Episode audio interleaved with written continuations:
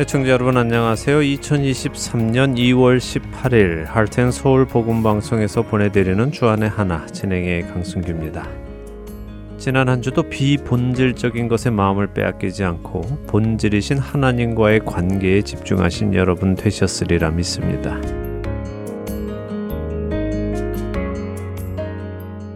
2000년 3월 5일 첫 방송을 시작으로 우리의 구세주가 되시는 예수 그리스도의 생명의 말씀을 전해온 저희 할텐 서울 복음 선교회가 오는 3월로 창사 23주년을 맞습니다. 자격도 없고 능력도 없는 부족한 사람들을 부르시고 친히 지혜와 능력이 돼 주셔서 지난 시간 동안 말씀을 전하게 하시고 그 안에서 생명을 살리고 세우시는 은혜를 부어 주셨습니다. 그 하나님을 찬양하고 또 그 하나님께 감사를 드립니다. 그리고 함께 주 안에서 성장해 가신 모든 청취자 여러분께도 감사를 드립니다. 여러분들이 함께 성장해 가 주셨기에 저희도 포기하지 않고 힘과 용기를 얻으며 지난 시간 동안의 사역을 해 올 수 있었습니다. 앞으로도 주님 허락하시는 그날까지 오직 순수 복음만을 전하고 성경의 진리만을 전하는 저희 할텐 서울 복음 선교회가 될 수 있도록 청취자 여러분들 그리고 동역자 여러분들의 기도를 겸손히 부탁드립니다. 주님께서 기뻐하시는 선교회가 되도록 저희도 늘 깨어서 사역하도록 하겠습니다. 첫 찬양 함께 하신 후에 말씀 나누겠습니다.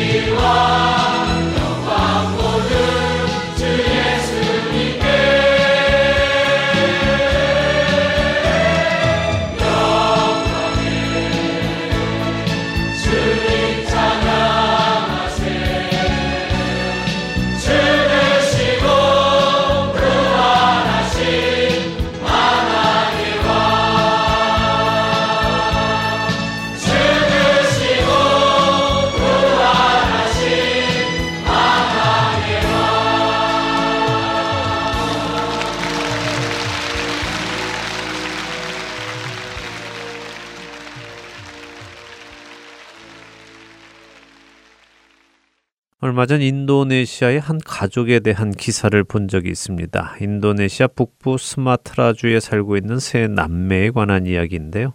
이 세 남매는 선천적으로 안면 기형을 가지고 태어났고 청력을 서서히 잃어가는 병을 앓고 있습니다.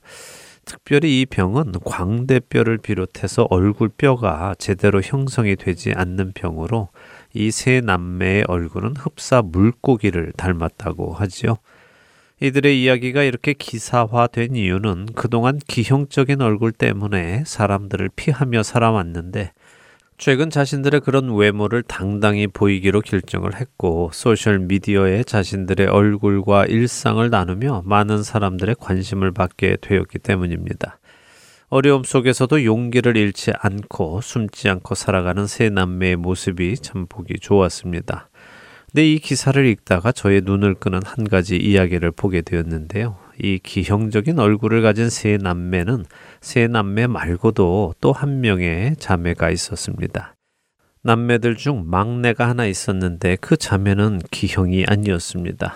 언니들이나 오빠처럼 물고기 얼굴을 한 것이 아니라 그냥 보통 사람과 같은 얼굴을 하고 있었지요. 근데 이 보통 얼굴을 하고 있는 막내 자매가 인터뷰에서 한 말이 저로 많은 생각을 하게 했습니다. 그 자매는 인터뷰에서 이렇게 말했습니다. 어렸을 때는 언니, 오빠의 얼굴과 다른 내 자신의 얼굴을 보며 왜 나는 이렇게 생겼을까라고 생각했고 자신이 이상하게 생긴 줄 알았다고 말입니다.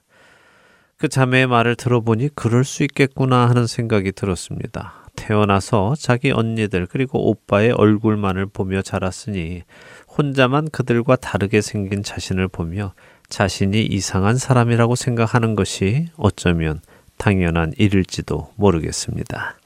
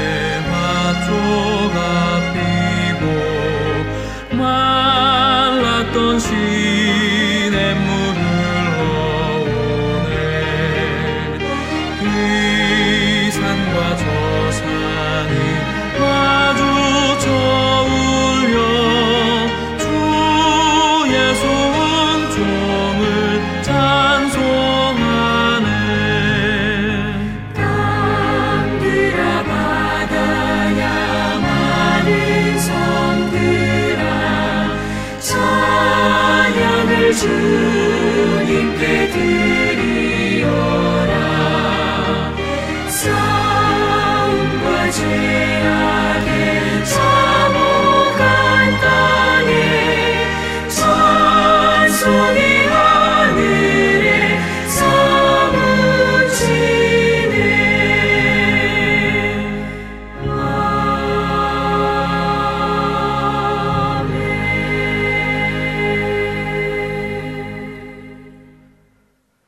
사람들은 자신들이 태어나고 자라는 환경 속에서 보고 배운 것을 정상이라고 생각하며 살아갑니다. 늘 그래왔기 때문에 그것이 원래 그런 것이고 그런 것이 당연한 것이고 정상이라고 생각하며 살아가죠. 그러다가 혹시라도 다른 문화에서 다른 방식을 보게 되면 충격에 빠지기도 합니다. 어떤 문화에서는 먹지 않는 것을 어떤 문화에서는 먹고 또 어떤 문화에서는 하지 않는 일을 또 다른 문화에서는 하기도 하지요. 이럴 때 서로 서로의 문화를 보며 한동안은 충격에 말을 잇지 못하기도 합니다. 어려서부터 언니들과 오빠가 같은 얼굴을 하고 있는 것을 보았던 자매는 자신만 언니들과 오빠와 다르게 생겼다며 그것을 슬퍼했고 자신이 오히려 이상한 사람이라고 생각했습니다. 그리고 자신이 이상한 사람이 아니라 언니들과 오빠가 병을 가지고 있다는 것을 납득하는 데에는 꽤 오랜 시간이 걸렸다고 했지요. 우리는 어떨까요? 사실 우리는 이미 망가진 세상, 죄로 인해 저주가 들어온 세상, 사망과 슬픔이 존재하는 세상에서 태어나서 살아갑니다. 처음부터 우리는 죄로 얼룩지고 그 죄의 결과로 일어나는 모든 어려운 일을 겪는 세상 속에서 태어나고 자라가고 죽어갑니다. 그래서 우리는 그렇지 않은 세상이 있음을 알지 못합니다. 또한 원래 세상이 창조될 때 그렇게 되어지도록 창조된 것도 아니라는 사실도 잘 알지 못합니다. 그저 이렇게 죄 속에서 태어나서 죄 속에서 살다가 죄 속에서 죽어가는 것. 그것이 인생이고 그것이 당연한 것이고 그것이 전부인 것처럼 살다가 가는 슬픈 인생이 바로 우리였습니다.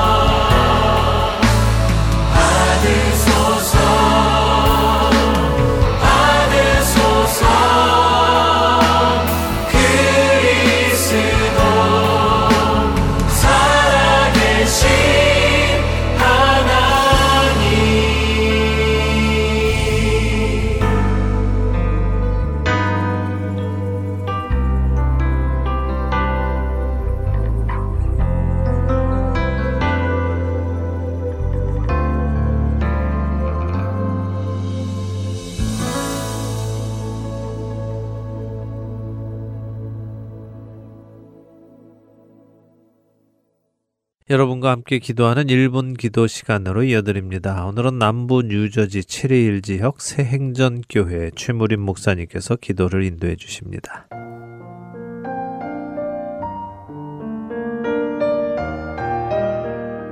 하덴 서울의 청자 여러분 안녕하셨습니까? 하덴 서울 1분 기도 시간입니다.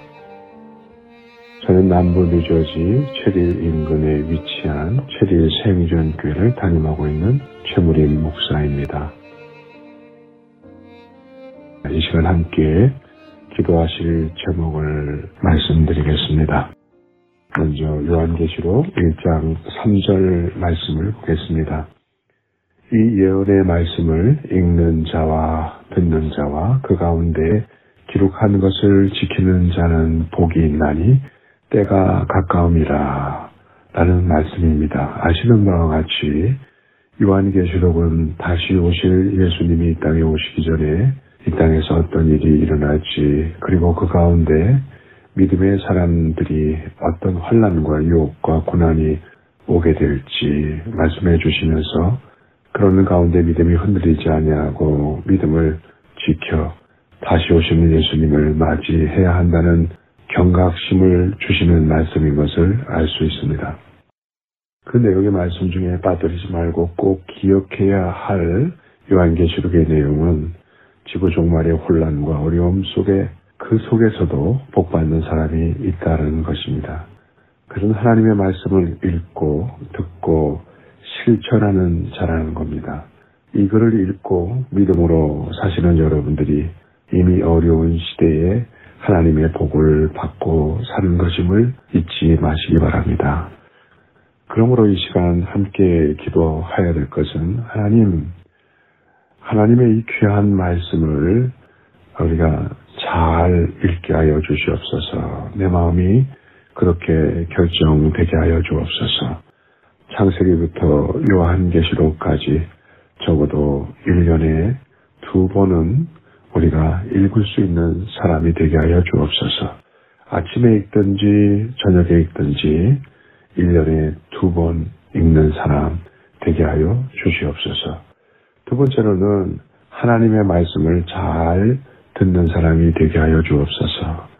때로는 담임 목사님의 설교를 통해서 또는 성경 공부를 통해서 또는 하나님의 말씀을 이렇게 묵상하고 방송 설교를 듣든지 아니면 시청하든지 또 수많은 사람들의 성경 공부의 내용을 듣든지 우리가 그 속에서 사람의 얘기가 아니라 하나님의 말씀을 듣게 하여 주옵소서.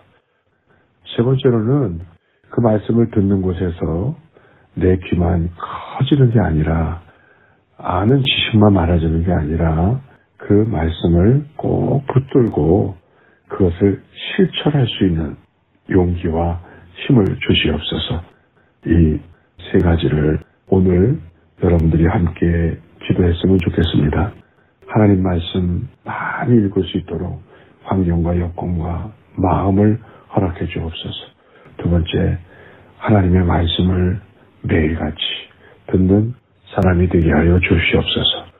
세 번째로는 하나님 그 듣는 말씀을 오늘도 조그만 것한 가지라도 실천할 수 있는 사람이 되게 하여 주옵소서. 그리하여 우리가 하나님의 사람으로서 이 혼란의 시대, 전쟁 소식도 들려오고, 기근의 소식도 들려오고, 경제 사정은 점점 좋지 않고, 또 우리 각자가 당한 수많은 많은 사건들 속에서 주님께서 이미 말씀하신 말세의 징조들이 우리에게 나와 있지만, 그 말세의 징조요, 그것 때문에 벌벌 떨고 무서워서 두려워하고 그렇게 있는 것이 아니라 하나님의 성경 말씀을 읽고 그 다음에 하나님 말씀을 듣고 그 다음에 그 말씀대로 우리가 주님 오실 때까지 잘 실천하여 하나님께 영광을 돌리는 사람이 되게 하소서. 오늘 다 같이 이렇게 함께 기도하시기를 바랍니다. 함께 기도하시겠습니다.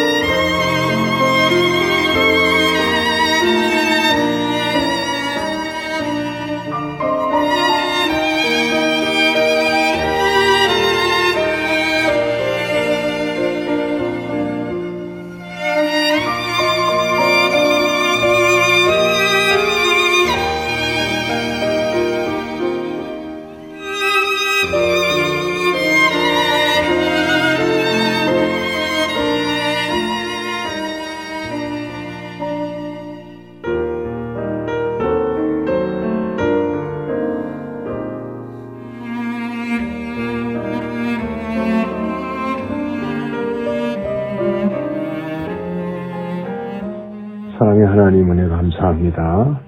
저들이 살아가면서 가장 쉬운 것을 놓칠 때가 많이 있습니다.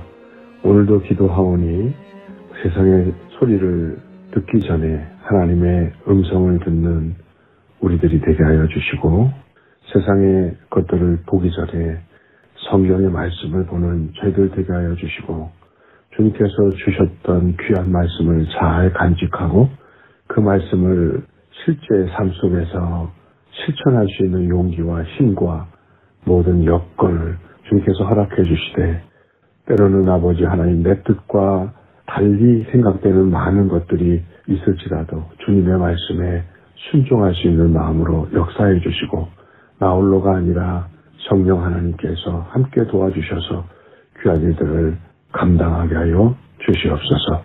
오늘도 하나님의 귀한 말씀을 따라 살아가는 복된 마지막 때의 성도들이 되게 하여 주시옵소서 예수님의 이름으로 간절히 기도합나이다. 아멘.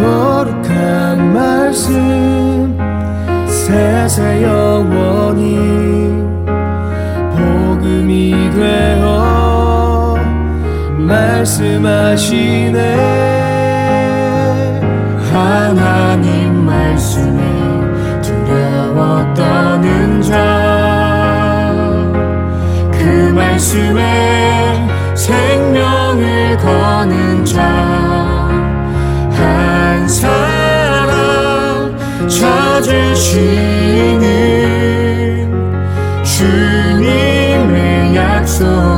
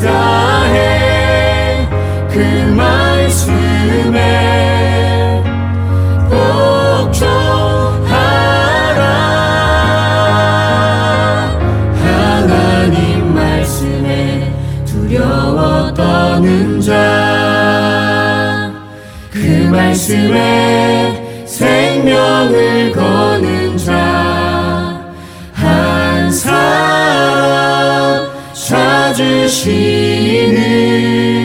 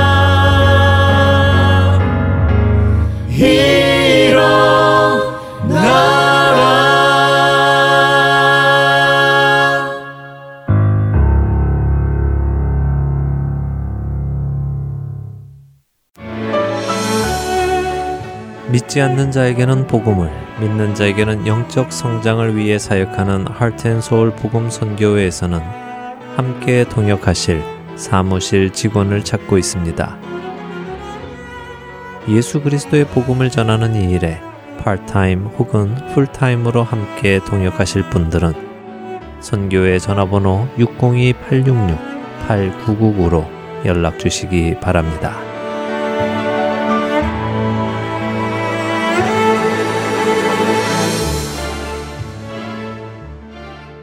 할텐서울 복음 방송은 인터넷 www.hartenseoul.org를 통해 매주 토요일 4시간의 한국어와 1시간의 영어, 1시간의 일본어로 복음을 전하는 선교회입니다.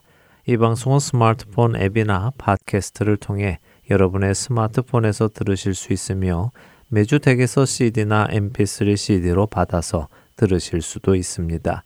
자세한 문의는 방송사 사무실 전화번호 602-866-8999로 해주시면 안내해 드리겠습니다.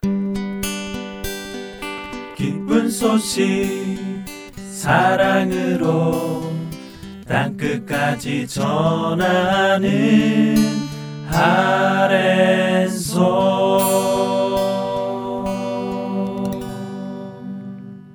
누가복음을 공부하는 시간입니다. 누가의 복음으로 이어드립니다.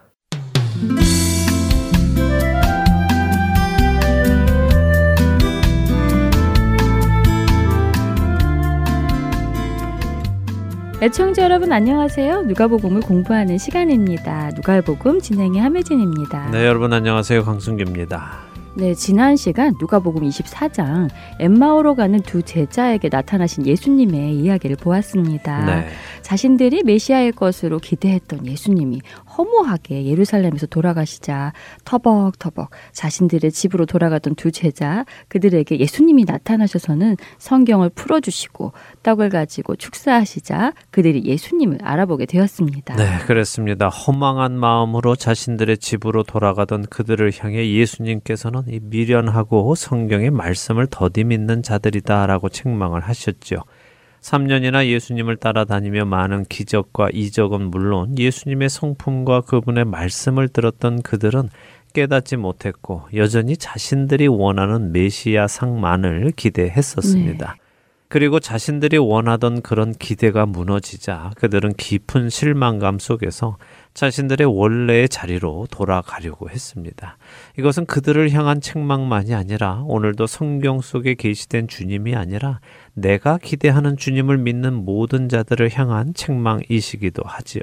네, 하긴 오늘날도 내가 기대하는 주님의 상을 만들어 놓고 그런 주님을 기대하지만 주님이 내가 기대한 대로 행하지 않으시면 실망하고 포기하고 예전으로 돌아가려는 모습들이 없지 않은데 그런 우리 모두를 향한 책망의 말씀으로 받아들여야 하겠습니다. 네, 그렇습니다. 자, 지난 시간 길에서 만나 자신들과 함께 동행했던 분이 예수님이셨다는 것을 깨달은 두 제자가 그 밤에 다시 예루살렘으로 돌아가는 모습을 보았습니다. 자신들이 부활하신 주를 만났다는 이야기를 다른 제자들에게 하기 위해서 급히 달려갔지요. 네, 그랬더니 그들이 먼저 예수님이 정말 부활하셨다라고 말을 해줍니다. 네. 아침까지만 해도 이들은 예수님의 시신이 없어졌다고만 생각을 했는데 그날 저녁에 다시 만나 보니 예수님이 부활하셨다라고 말을 합니다. 근데 여기 이 예루살렘에 남아 있던 제자들이 부활하신 예수님을 직접 만난 것은 아직 아닌 것 같습니다. 대신에 베드로에게 나타나셨다라고 말하고 있는 것을 보면 베드로가 이야기를 해준 것이겠지요? 베드로가 홀로 따로 예수님을 만난 것인가요? 예, 누가복음의 말씀대로라면 그런 것으로 보입니다. 그런데 특이하게 베드로가 예수님을 만난 그 구체적인 내용은 음. 어느 복음서도 기록하고 있지 않습니다. 네. 그렇게 이 부분은 예수님과 베드로 둘만의 비밀스러운 만남이었다라는 생각이 듭니다. 만나서 무슨 이야기를 나누었는지 음. 어떤 일이 있었는지 전혀 알 수가 없지요. 네. 그래서 많은 궁금증을 자아내기도 합니다. 그러게요. 베드로의 경우 많은 죄책감이 있었을 텐데 아무래도 예수님을 세 번이나 부인했으니까요. 그랬겠지요. 참 궁금합니다. 네. 예수님께서 만나셔서는 부인한 것에 대해서 이야기를 하셨을지 음. 또 베드로가 잘못했다고 용서를 구했는지 알 수는 없지요.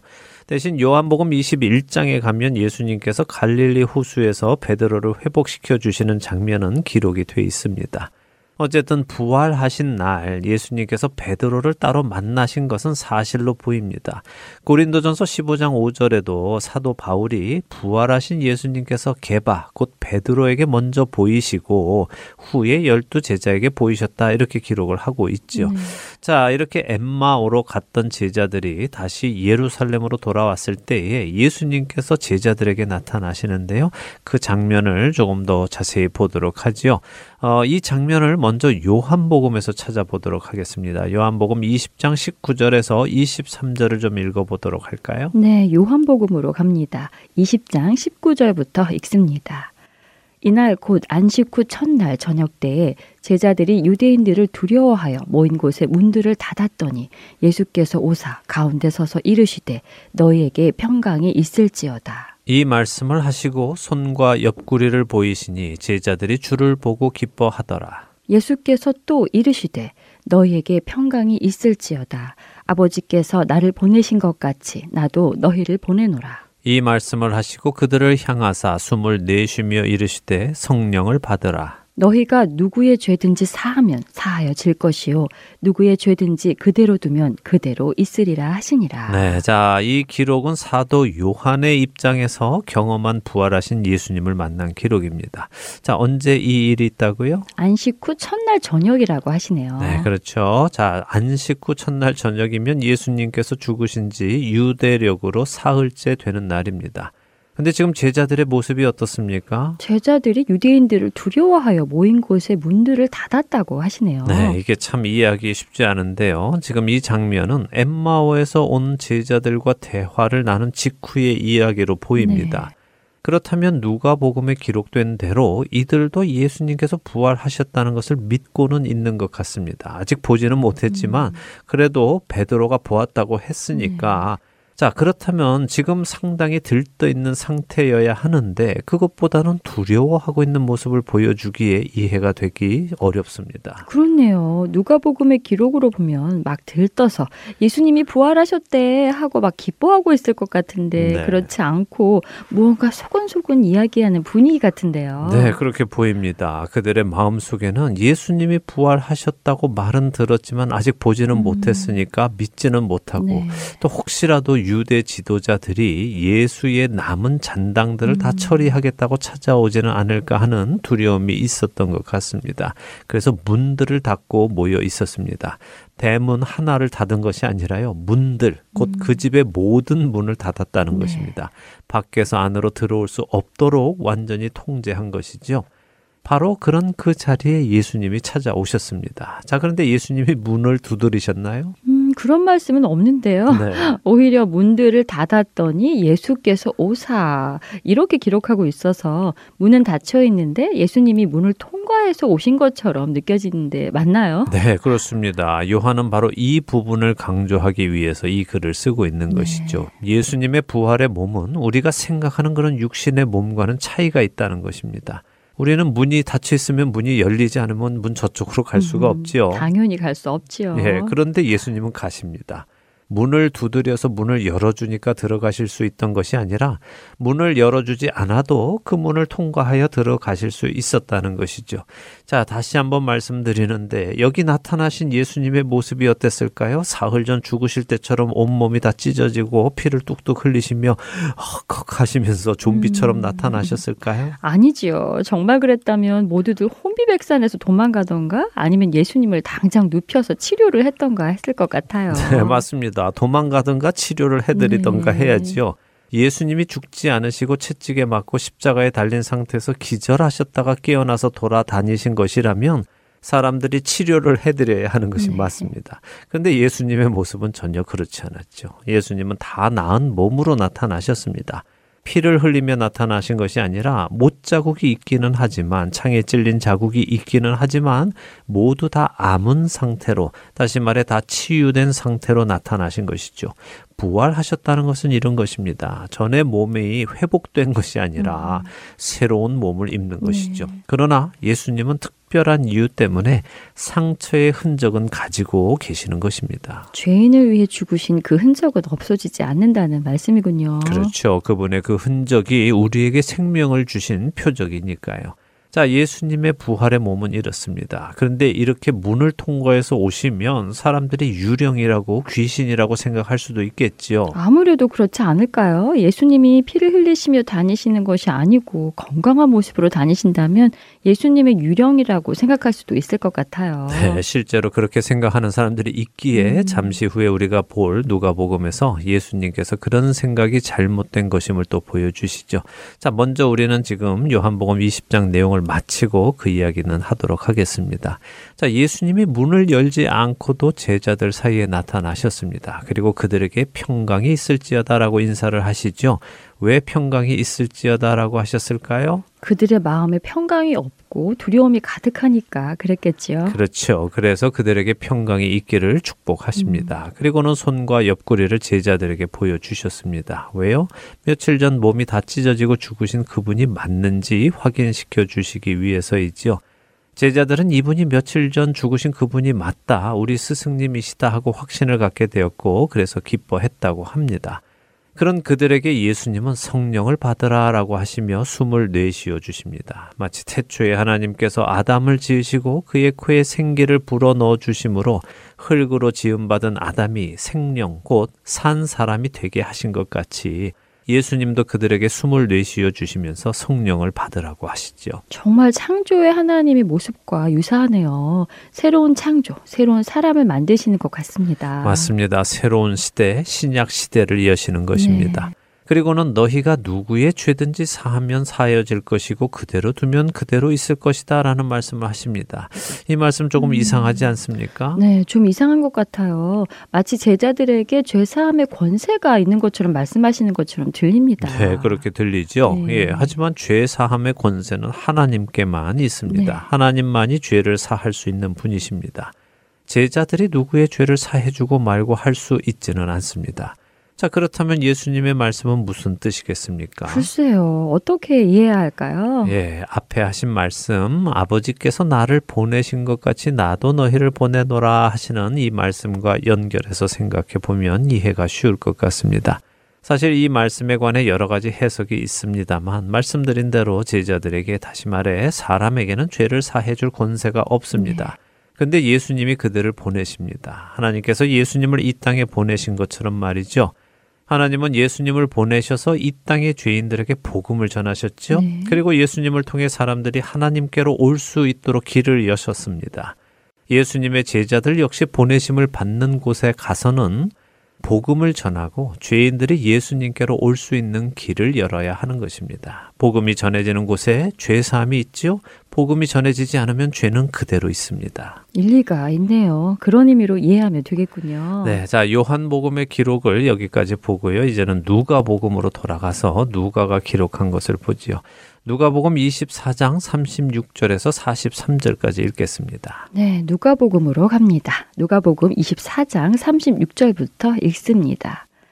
이 말을 할 때에 예수께서 친히 그들 가운데 서서 이르시되 너희에게 평강이 있을지어다 하시니 그들이 놀라고 무서워하여 그 보는 것을 영으로 생각하는지라 예수께서 이르시되 어찌하여 두려워하며 어찌하여 마음에 의심이 일어나느냐 내 손과 발을 보고 나인 줄 알라. 또 나를 만져보라. 영은 살과 뼈가 없으되 너희 보는 바와 같이 나는 있느니라. 이 말씀을 하시고 손과 발을 보이시나. 그들이 너무 기쁨으로 아직도 믿지 못하고 놀랍게 여길 때에 이르시되 여기 무슨 먹을 것이 있느냐 하시니 이에 구운 생선 한 토막을 드리니 받으사 그 앞에서 잡수시더라.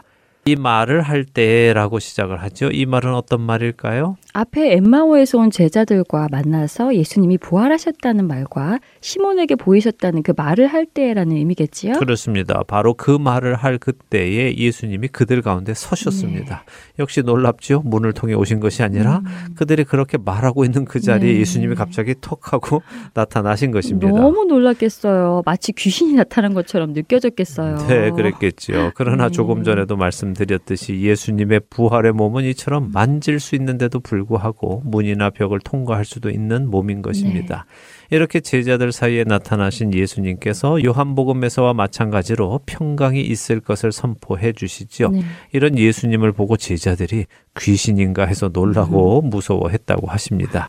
이상하죠? 분명 아침에 무덤에 갔던 여인들을 통해 예수님이 부활하셨다는 말을 들었고 조금 전에도 자신들의 입으로 예수님이 부활하셨다고 음. 시몬에게 보이셨다고 말을 해놓고도 네.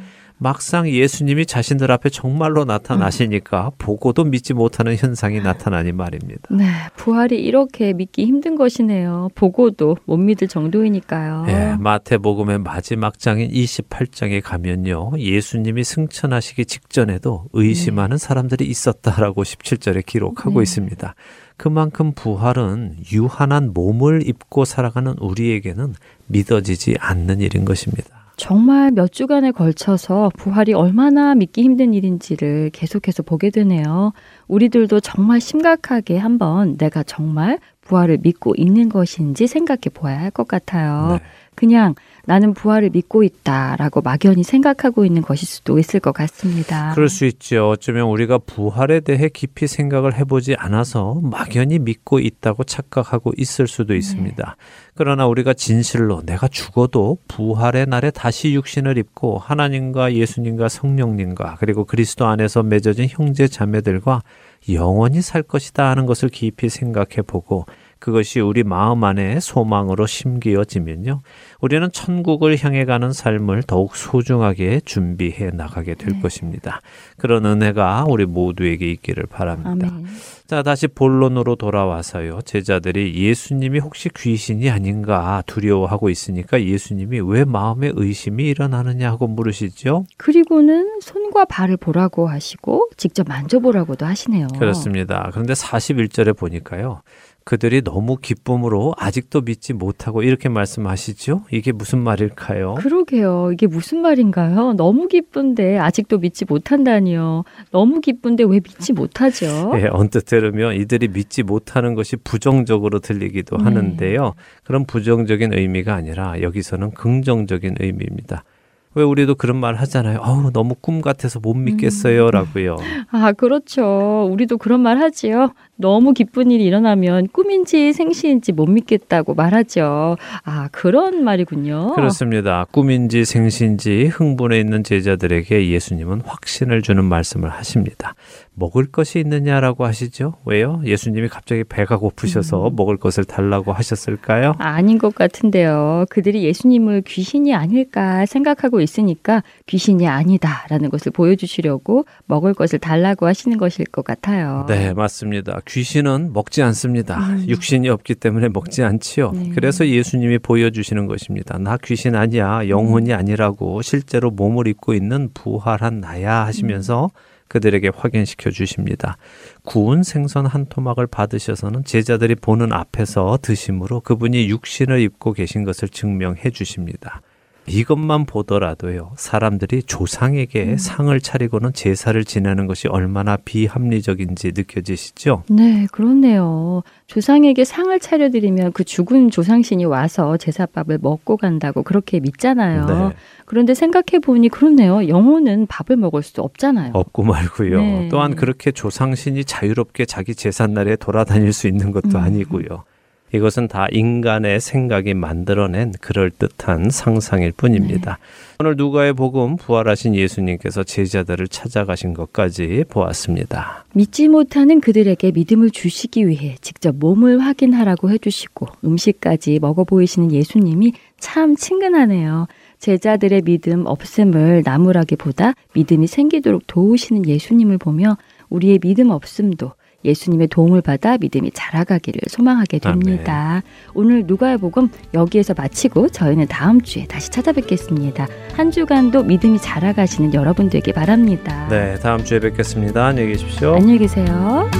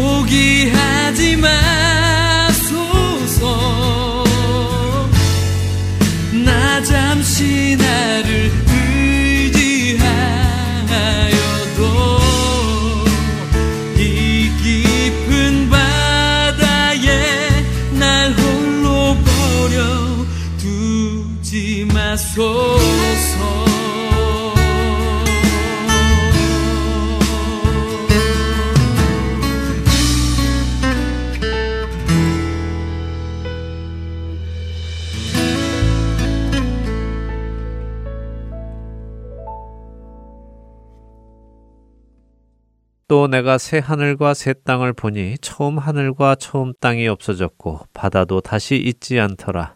또 내가 봄에 거룩한 성, 새 예루살렘이 하나님께로부터 하늘에서 내려오니 그 준비한 것이 신부가 남편을 위하여 단장한 것 같더라. 내가 들으니 보좌에서 큰 음성이 나서 이르되 보라 하나님의 장막이 사람들과 함께 있음에 하나님이 그들과 함께 계시리니 그들은 하나님의 백성이 되고 하나님은 친히 그들과 함께 계셔서 모든 눈물을 그 눈에서 닦아주시니 다시는 사망이 없고 애통하는 것이나 곡하는 것이나 아픈 것이 다시 있지 아니하리니 처음 것들이 다 지나갔음이러라.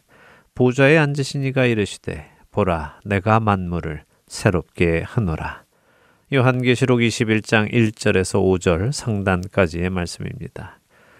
모두가 죄 속에서 태어나서 이 세상에서 온갖 슬프고 힘들고 아픈 경험들을 하며 눈물도 흘리고 애통하며 살다가 결국 그렇게 자기 죄 속에서 죽어가는 것이 세상인데 원래 그런 것인 줄 알았는데 하나님의 말씀은 그렇지 않은 세상이 있다고 우리에게 말씀해 주십니다.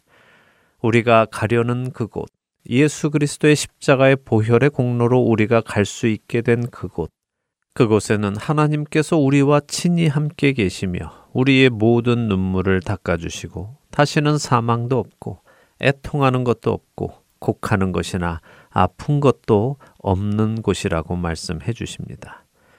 어쩌면 사람들은 처음부터 아프고 처음부터 슬프고 처음부터 애통하고 죽어가는 세상 속에서 태어나 살아가기 때문에 그런 것이 없는 곳이 있다는 것이 믿겨지지 않는지도 모르겠습니다. 오히려 악한 것이 존재하지도 않고 슬픈 것이 존재하지도 않고 저주가 존재하지도 않는 것이 더 이상하다고 느낄지도 모르지요. 그러나 하나님은 선하십니다. 그분은 사랑이시고 그분은 온전하시고 완전하신 분입니다. 그리고 그분은 빛이십니다. 그렇기에 그분 안에는 그 어떤 나쁜 것도 존재할 수가 없습니다. 우리가 어떤 환경에서 태어나 무엇을 보고 자랐는가에 따라 우리의 가치관은 잘못 세워질 수 있습니다.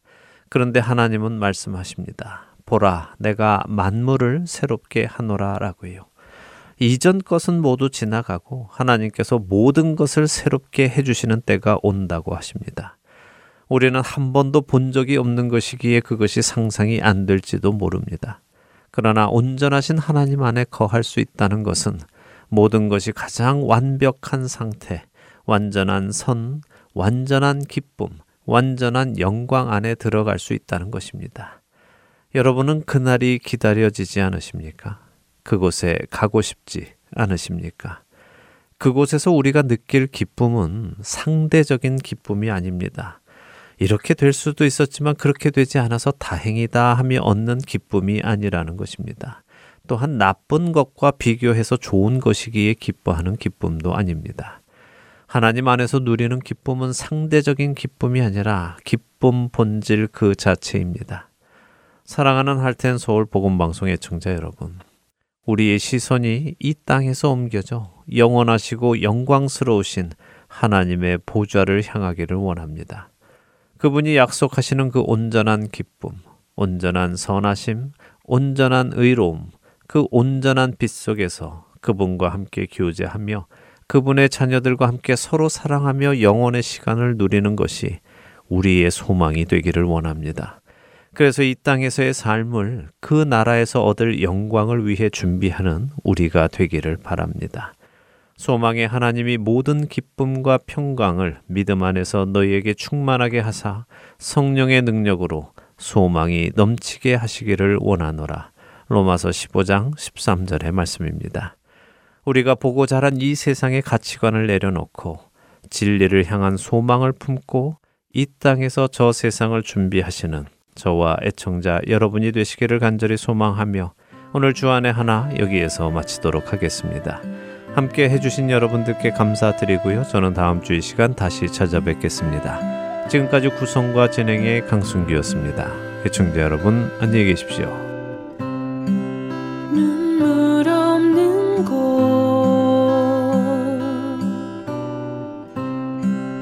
슬픔 없는 곳.